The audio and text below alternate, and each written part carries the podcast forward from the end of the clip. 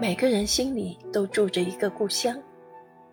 随着年龄的增长，心里的那个故乡便更加活跃，时常不经意间跃然脑海。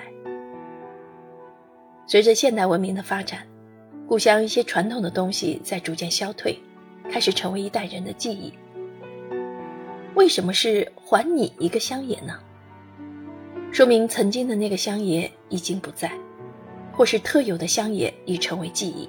只有在字里行间搜寻过往，才能找到属于自己的那份感觉。在本书中，我们可以找到曾经的那些人、那些事。这就是全书的核心内容。还你一个乡野，包含四十九篇文章，分为乡人篇、乡风篇和乡物篇。每个主题文章均为四字标题，排列工整，自有排山倒海之势，又不乏温柔细腻。